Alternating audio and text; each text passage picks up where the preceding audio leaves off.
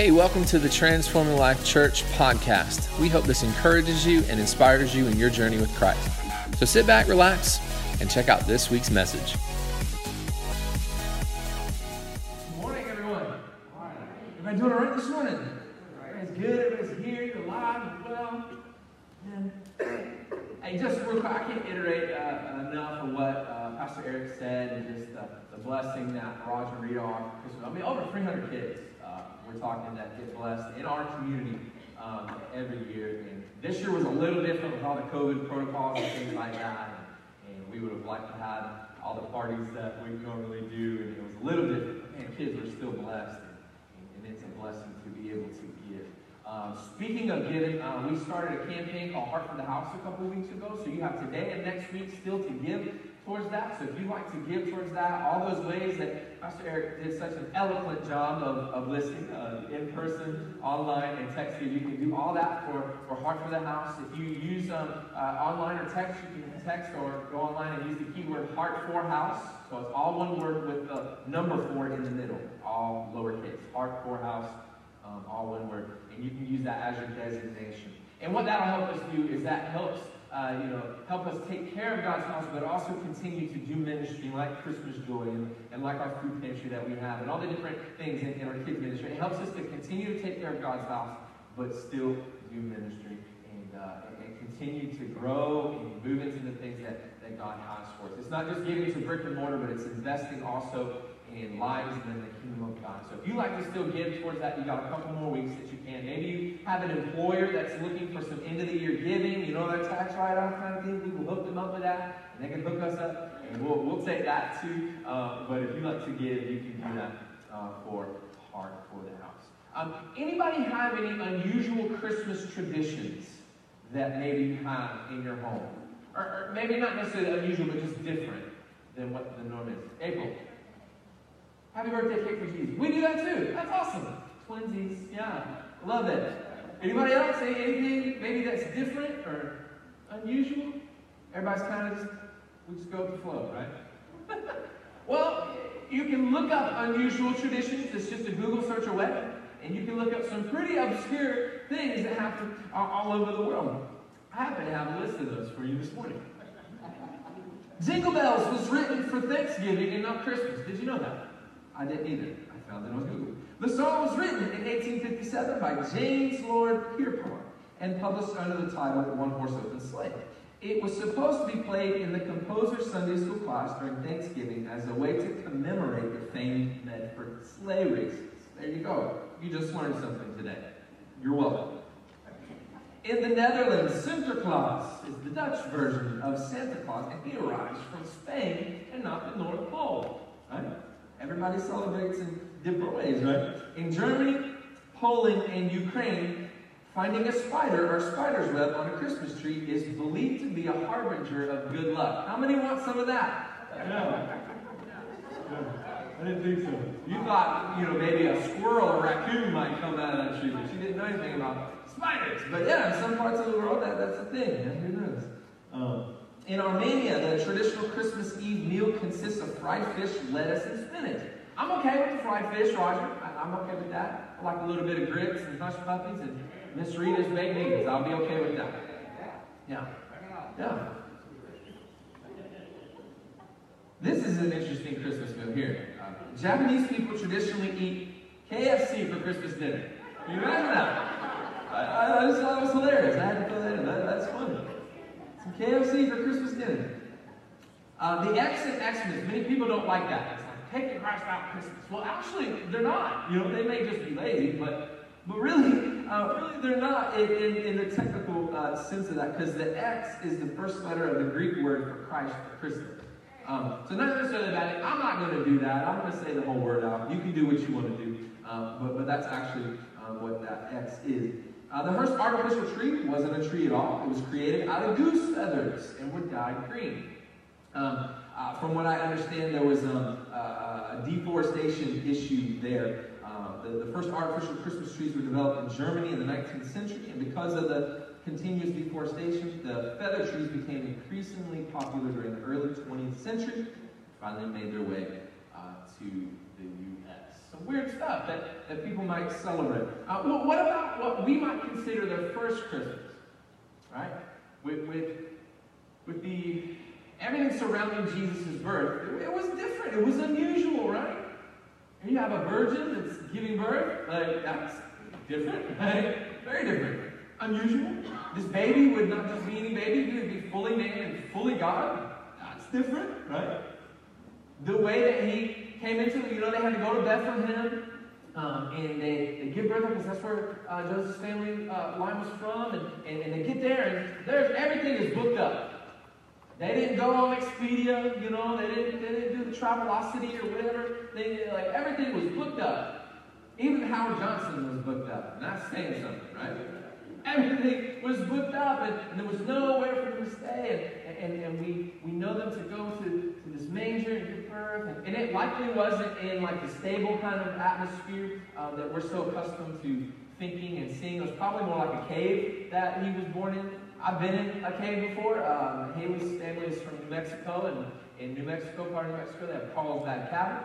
Very cool national park, and we've gone there. We actually went there last summer and uh, explored those caves. The caves are dark and gloomy.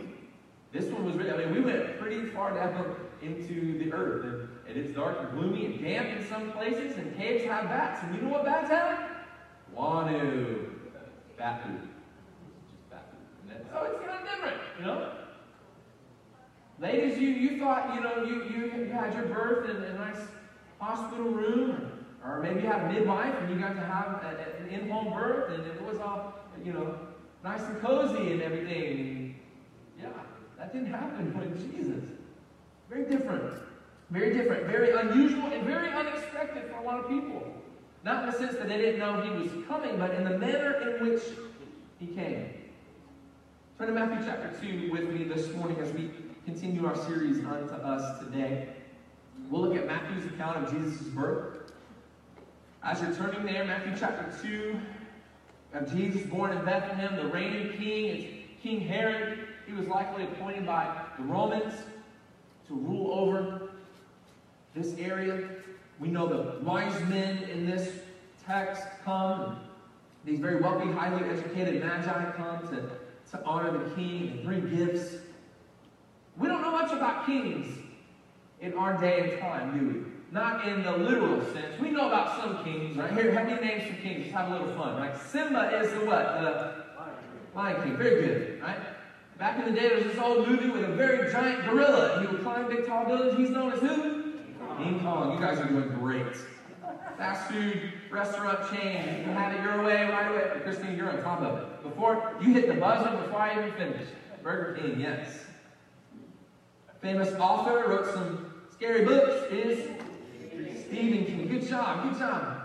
There's a basketball player, famous, arguably one of the best. I don't know, it's still in question. But he's known as King James. I don't like that term, but that's what they call him. LeBron James. LeBron James.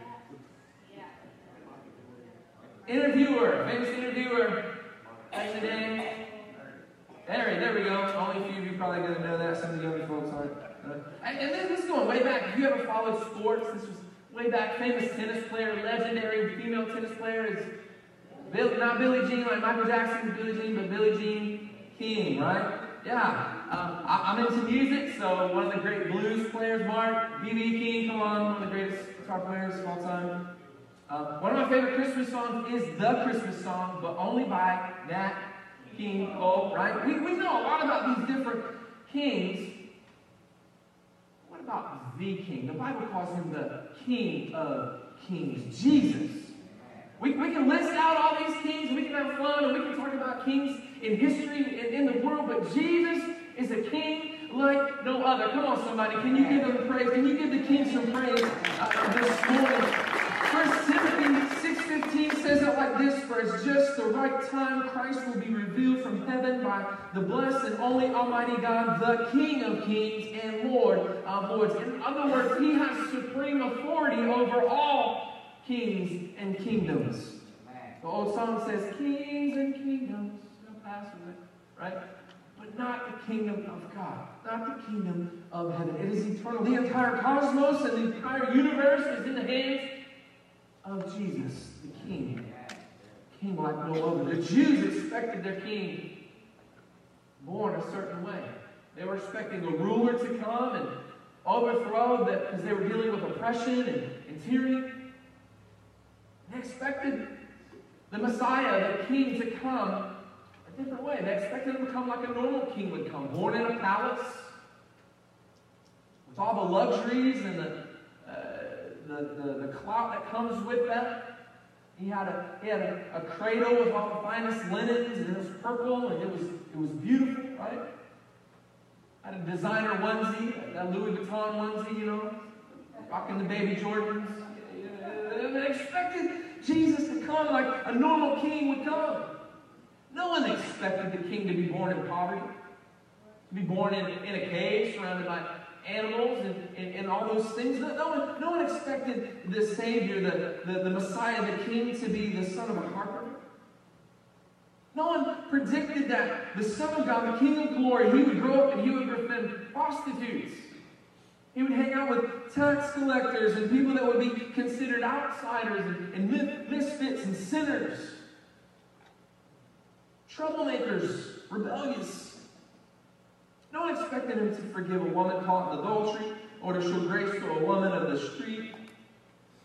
At the same time, he would confront the hypocrisy of the Pharisees, the religious leaders of the day. He even went in and turned over the tables in, in the temple because they were uh, using that for their own gain.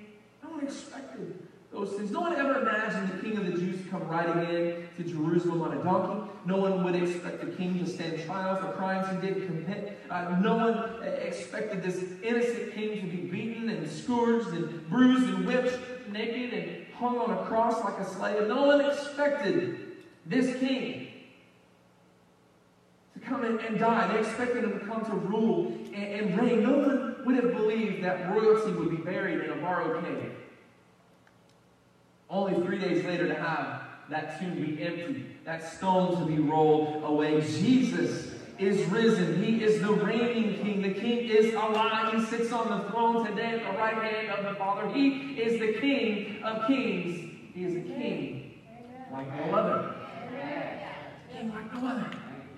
So as we continue this series unto us, I want to look at three responses to Jesus as king in a message called Do You See What I See? Because how you view God determines how you respond to Him. Right? How you view God determines how you're going to respond to Him. So some may see God as a distant, uninvolved deity. So therefore, they don't really trust Him. They don't have a personal relationship with Him. Some may see God as, as this judging, condemning God. So they fear Him, but they don't love Him. Some may see Jesus as a great teacher, but nothing more than that. So they don't know Him as Savior. Some may see Jesus in light of their experiences. How can I love God or trust God because of the things that I've been through in my life? And so the way that we see God is oftentimes determined by our experiences and the things that we go through, even relationships. We talked about that a little bit last week. And so the way we see God determines how we respond to Him or not, for that matter. So I want to look at these three responses to Jesus King through this passage today. So we're going to look at the response of Herod, King Herod. We're going to look at the response of the Jewish religion, uh, religious leaders of that day. And we're going to look at the response of the Magi. So go back to Matthew chapter 2 if you have that. You have that in your Bible or maybe an app that has that with it. Matthew chapter 2, verses 1 through 12. Let's read the Word of God together today. After Jesus was born in Bethlehem in Judea during the time of King Herod, Magi from the east came to Jerusalem and asked, Where is the one who has been born King of the Jews? We saw his star when it rose and have come to worship him. When King Herod heard this, he was disturbed. All of Jerusalem with him. When he had called together all the people's chief priests and teachers of the law, he asked them where the Messiah was to be born. In Bethlehem, in Judea, they replied, for this is what the prophet has written. But you, Bethlehem, in the land of Judah, are by no means least among the rulers of Judah, for out of you will come a ruler who will shepherd my people Israel. Then Herod called the Magi secretly and found out from them the exact time the star had appeared. And he sent them to Bethlehem and said, Hey, go and search carefully for the child. As soon as you find him, report to me so that I may go and worship him, right? Like, you know, we know the story, right? I'm, I'm pretty sure he did air quotes around that. So I can go and worship him, right? After they heard the king, they went on their way, and the star they had seen when it rose went ahead of them until it stopped over the place where the child was. And when they saw their star, they were overjoyed. On listen, on coming to the house, they didn't go to the manger. We'll talk about that here in a minute. On coming to the house, they saw the child with his mother Mary, and they bowed down and worshipped him. They opened uh, their treasures and presented him with gifts of gold, frankincense, and myrrh. And having been warned in a dream not to go back to Herod, they returned to their country by another route. Let's pray. Father, we love you. God, we thank you for sending Jesus to be born, also to die for us, to be our Savior, to reign as King and Lord of all. God, He's still alive today. And we're so thankful for that. He is alive. His Spirit is within us. And God, I pray, I pray that we come to worship you the way that a king deserves to be worshipped. And not just any king. King of kings. Son of God.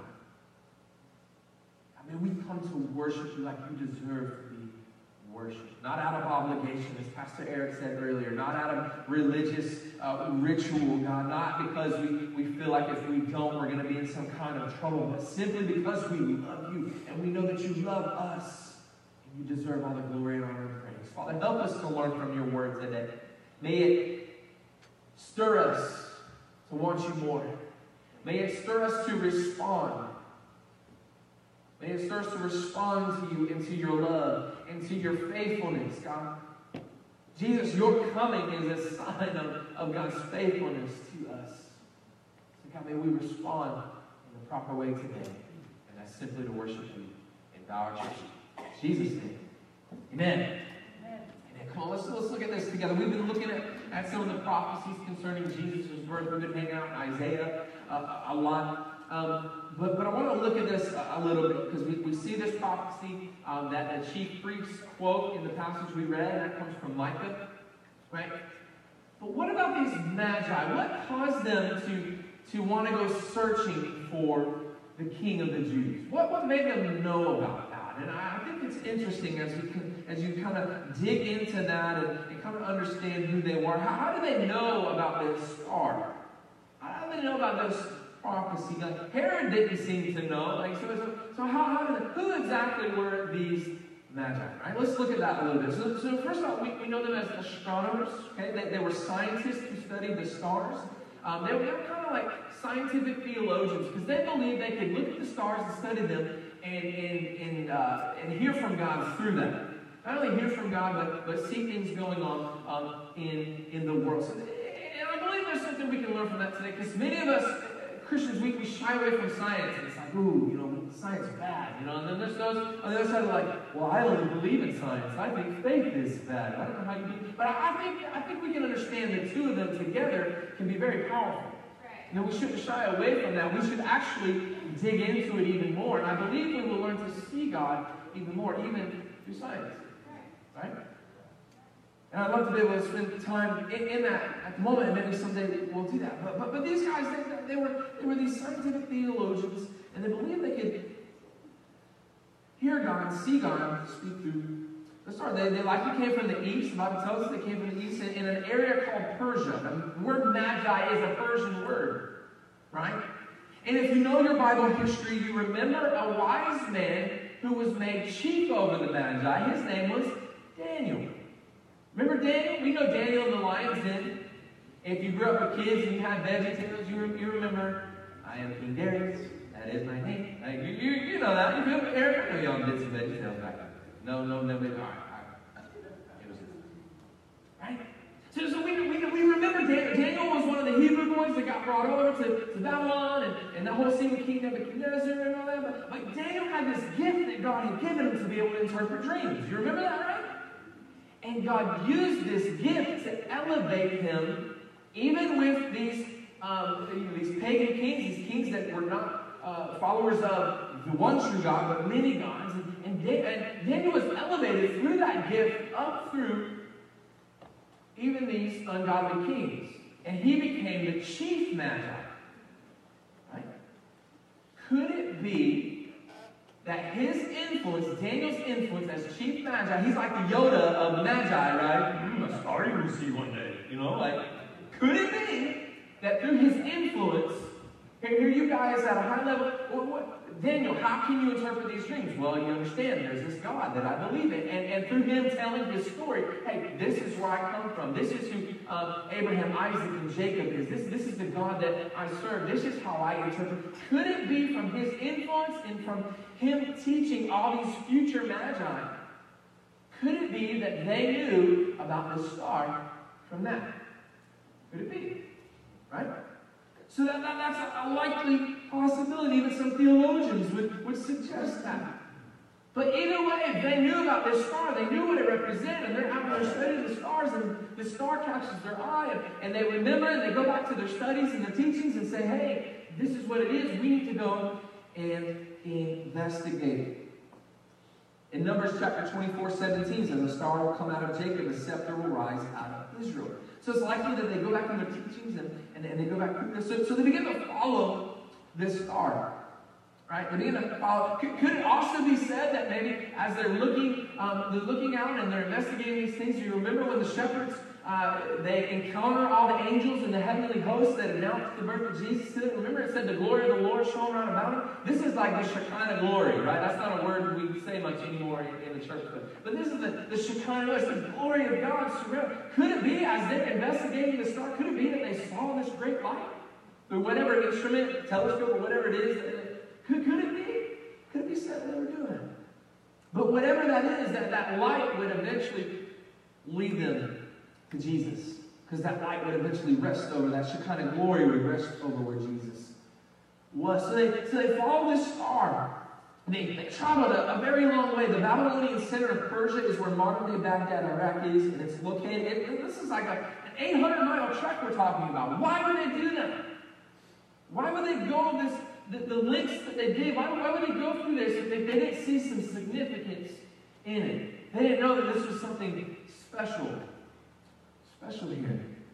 Many scholars believe that these magi were the ones that put kings in place. In other words, they would appoint kings. So if there's a king born, we need to go and know about it. We need to find out what is going on. And then I know we've become accustomed to thinking that there's three kings because there's three gifts, frankincense, gold, and myrrh. But there were probably more than three that showed up. I think these are like royalty. Like these are these are very special people. They worked in, in, the, in the royal house with royalty. There was, like, there was likely an entourage that came with them to show up to worship Jesus, right? And so there was likely there was more. Can, can you imagine Mary and Joseph getting a knock on the door?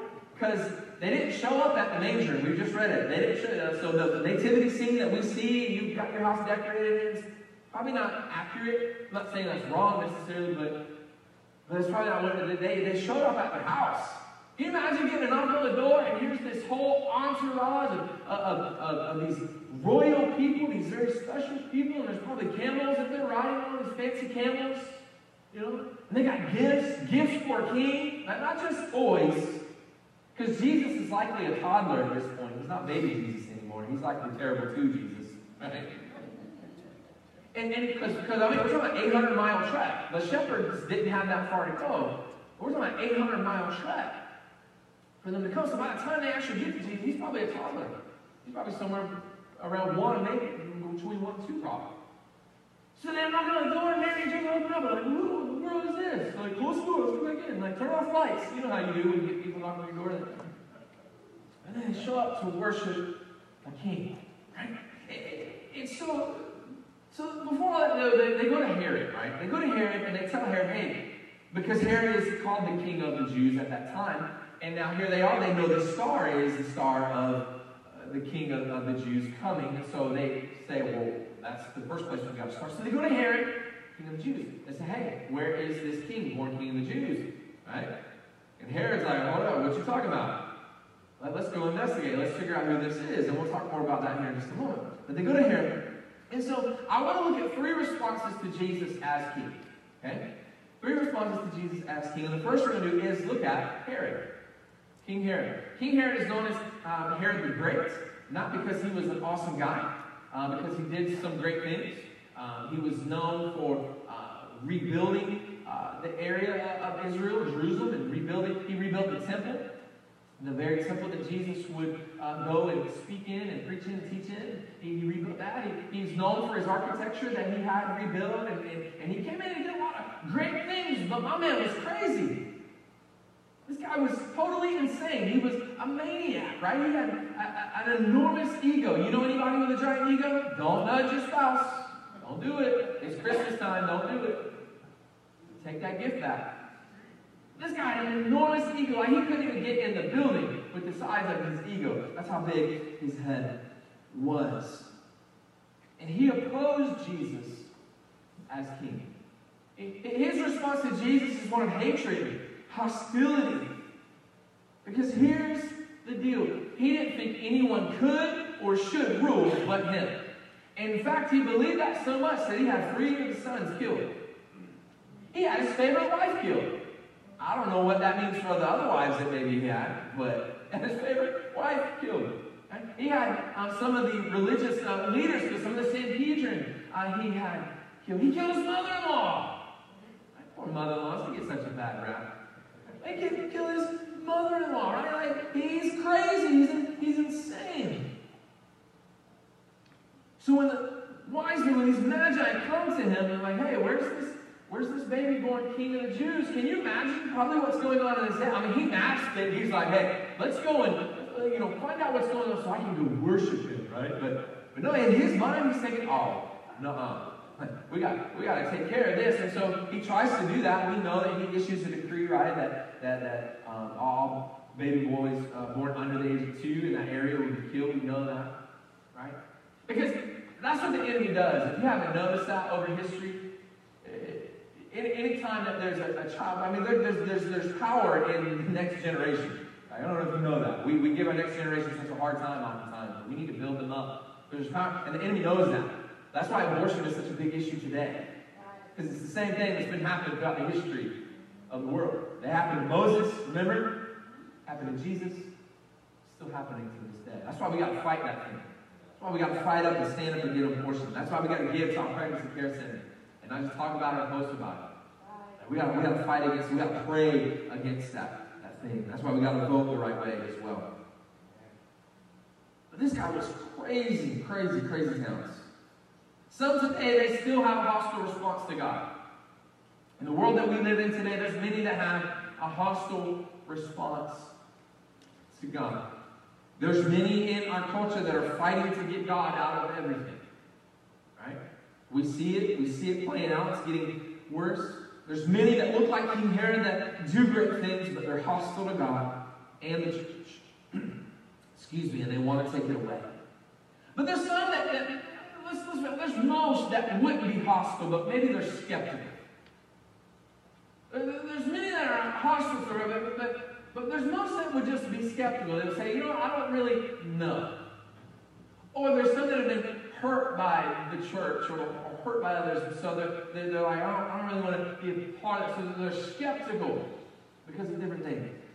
And, I would just say these two things. If you if you feel like maybe you're, you're watching today online, maybe you feel hostile towards God, let's talk about that. I'd love to have a conversation, go out coffee or something like that. I'd love to talk through some of that was going on. If you're feeling skeptical today because of hurt, because of things that have happened, because of some, some pain, because of something said, somebody did, let's talk. Let's talk that through because there, there's some hurt that has happened there, and, and that doesn't reflect who God is. It reflects what a, a human did uh, to you. And so let me, let me help you with that. I'd love to be able to talk with you and talk you through uh, some of those things. But maybe there's some that are skeptical of God, of Jesus, of church, just like the Jewish priests were. See, the second response we're going to look at is the Jewish leaders, the Jewish priests of the day. They dismissed Jesus as king. They were skeptics, right?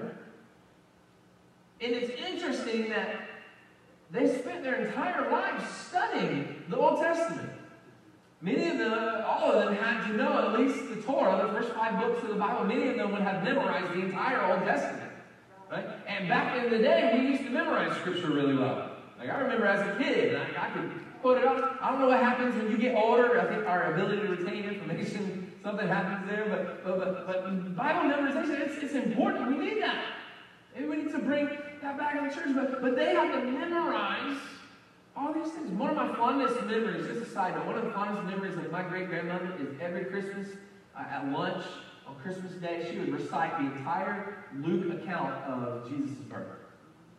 She had gotten up to her 90s and was still, still was still with it. And, I just always admired that uh, about her. But, they, they would have memorized much of it, including these prophecies. They even quote the Micah prophecy, Micah 5 2, when Herod was asking about, who, what, what's this all about? Right? So then they knew all this, they had a knowledge of it, but they were still skeptical because Jesus didn't come in the manner that they think that he should have.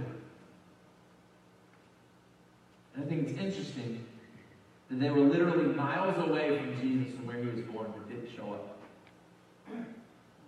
They had all this knowledge of him, and they were so close that they didn't show up. The Magi traveled hundreds of miles to come and worship at the feet of Jesus. Let's, let's don't dismiss the King. Let's don't dismiss Jesus for whatever reason that might be. This Christmas, don't dismiss the King because we're going to go in uh, at the end of next week and we're going to get involved in all the busyness of, of, of, everything and gathering together with our family and friends. And again, there's nothing wrong with that. And we're going to dig into to gifts and, and food and all this stuff. But don't dismiss Jesus. Don't miss Jesus in the middle of all that. But use this as an opportunity to say, hey, this is what it's really all about. We can give gifts, that's great. We can gather together, that's great. But use this church as an opportunity to share what this is really all about. Use it as an opportunity to worship the King. Don't dismiss Jesus this year. Even in the hustle and bustle of Christmas, we can do it, but let's don't do it. Today have become skeptical of God. They've become skeptical of the church. They've become skeptical of Christianity. We've got to do a better job of reaching people. And we've got to do a better job of speaking truth and love. We've got to do a better job of, of helping people understand what the truth is. And there's even people today that they're, they're, they're good, well meaning people, and they're full of the knowledge of God, but they don't have love in their heart. Right? And the Bible tells us about that, right? Remember in 1 Corinthians? Where Paul talks about, hey, you can speak in tongues, you can prophesy, you can do all these things, but if you don't have love, it's like a clanging cymbal. Ted, I love it when you play drums. It sounds good. You do a good job, man. Like you've done it before or something. Right? But any parent who has ever had a kid who is learning drums, or any kind of instrument for that matter, at first, it's a little annoying. It's a bunch of noise. It's like, oh, it's like, I get a nervous twitch. I'm like, ugh. It's annoying. It's a nuisance. You don't want to hear it. It's the same way for us as the church. We can have all the knowledge of God, all the great gifts of God, but if we're not operating that in love, in love for God, and love for others, we are missing it, and it's not work. Come on, let's love. Let's lead the way in love. All those things are great. Yes, we should prophesy. Yes, we should speak in tongues. Yes, we should do all those things. We should be, give words of knowledge. You should be looking for opportunities to pray over people and take the church outside of the building. But you got to do it. Love. There's people that are skeptical. The religious leaders of that day, they had a knowledge of the Messiah. They knew the prophecies. They knew what to look for. They had no relationship. They had no relationship with even the people in their communities. They lorded the, the law over them. Right? In fact, in in the church today, it's easy to do the same thing. We can be caught up in, in, in what's sacred and what's sentimental. And we can oftentimes confuse the two. You can be arguing over what version of the Bible to use while your neighbors are going to hell. Like we can get caught up in, in what songs we're supposed to sing while there's people out there hurting that need the love of Christ. We can get so caught up in God only moves this way while there's people starving all over the world, even in our backyard here in America. We can get caught up in arguments about the way ministry is supposed to happen, but ministry can happen many ways and it can happen anywhere, not just in the church. In fact, I believe ministry should be happening more outside of the church. We can get caught up in what's sacred or supposed to be sacred and was sentimental. Become skeptical. Herod opposed the king. The religious leaders dismissed the king. And now I want to look at the response of the wise men. Because the wise men, they bowed to the king. My worship team, you guys can come on up. The wise men, these magi, they came to worship at the feet of Jesus. Notice they didn't worship Mary. They didn't worship Mary, they didn't worship Joseph. We honor Mary, we honor Joseph. We worship Jesus. He is the way, the truth, and the life. We honor them and we worship Jesus. And the highest form of worship is to bow. It's a symbol of humility, uh, humility, not humility. We got a lot of that for it, humility to bow. It's, it's not that we have to literally, physically do that, and if you want to do that, you can. But it's it's a symbol, it's a posture of humility. And saying, God, here, here I am. God, I, I need you. I'm nothing without you, Lord. You are everything. You are worthy to be praised. And so, God, I, I bow. That's what we do when we worship. That's what people would do when they encountered a king. They would honor the king and they would, they would, they would bow to the Lord's presence. Right? We do that when we worship Jesus. And that's what these magi did. Bow down. It's ultimate posture of surrender, submission, and reverence. And again, we picture them worshiping like an angel, but they, they showed up at their house. This was, this was after he was a baby, because it took them so much time to get there. But what about you this morning? What about you? What, what's your response to the king today? If you're watching online or in your living room, you're watching, what, what's your response to the king today? Do we just come in and come out and go through the motions? Is this just a, a religious ritual that we do on Sunday so we're, we're, just, we're supposed to go to church? Our daughter Ansley asked us that. So what are we doing today? Today it's Sunday. What do we do every Sunday? Go to church? Are we doing this out of religious ritual? What, what's your response to the king today? Do you oppose him? Again, let me, let me help you with that.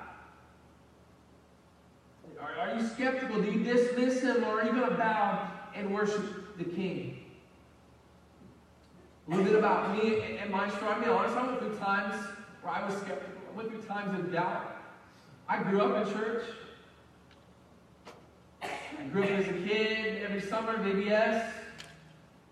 Uh, I went to Sunday school. We, we did all, I, I went to youth camps, youth conferences as a teenager. But there was a time when I allowed my experiences to shape how I viewed God. And so I became skeptical. But even though I was, even though there were times when I would, I would run away from God, I would try to ignore it, but there was something that just kept tugging at my heart. There was something that just kept pulling me in and drawing me in. And finally, as I was an older teenager, I finally gave into that voice and that prompting and that tugging. I didn't know at the time that that was the Holy Spirit, but the Holy Spirit will draw you in. Maybe even today, the Holy Spirit is tugging at your heart. We don't come to salvation without the prompting of the Holy Spirit. You might have thought you made that decision on your own. It's the Holy Spirit that draws us to Jesus. What's your response today as the worship team is going to begin to play and, and we get ready to close out here in just a few moments? We're going to have an opportunity for you to pray if you need that. Worship together one more time, but, but what's your response today?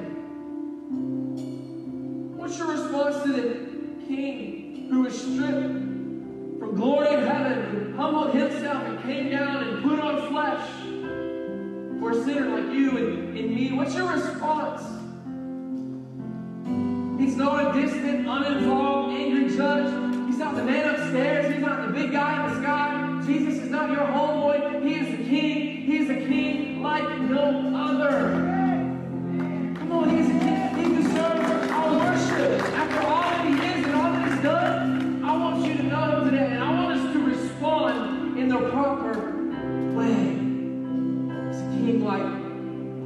Ahead and stand with me this morning. You know anyone that gives really good gifts? Like maybe you've got someone in your family, they just always know that, that they know how to get that perfect gift. Anybody know that? To raise your hand. Anybody? Yeah. Holly? Holly?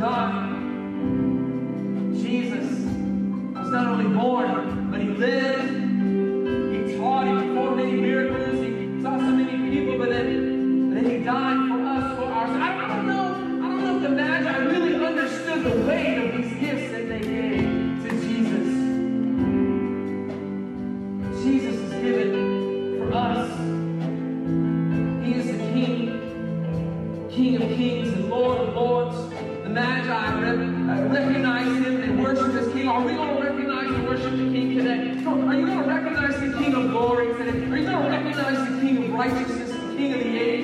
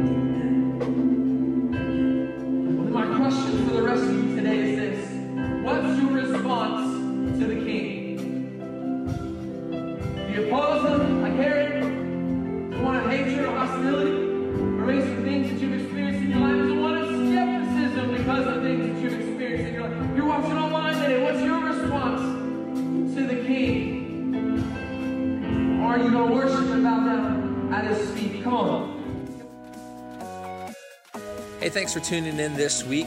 If you'd like more info about our church, if you'd like to make a donation to our ministry here at Transforming Life, go to www.tlchurchpc.com. If you haven't been to our church yet, we would love to meet you. Come by for a life changing experience. God bless.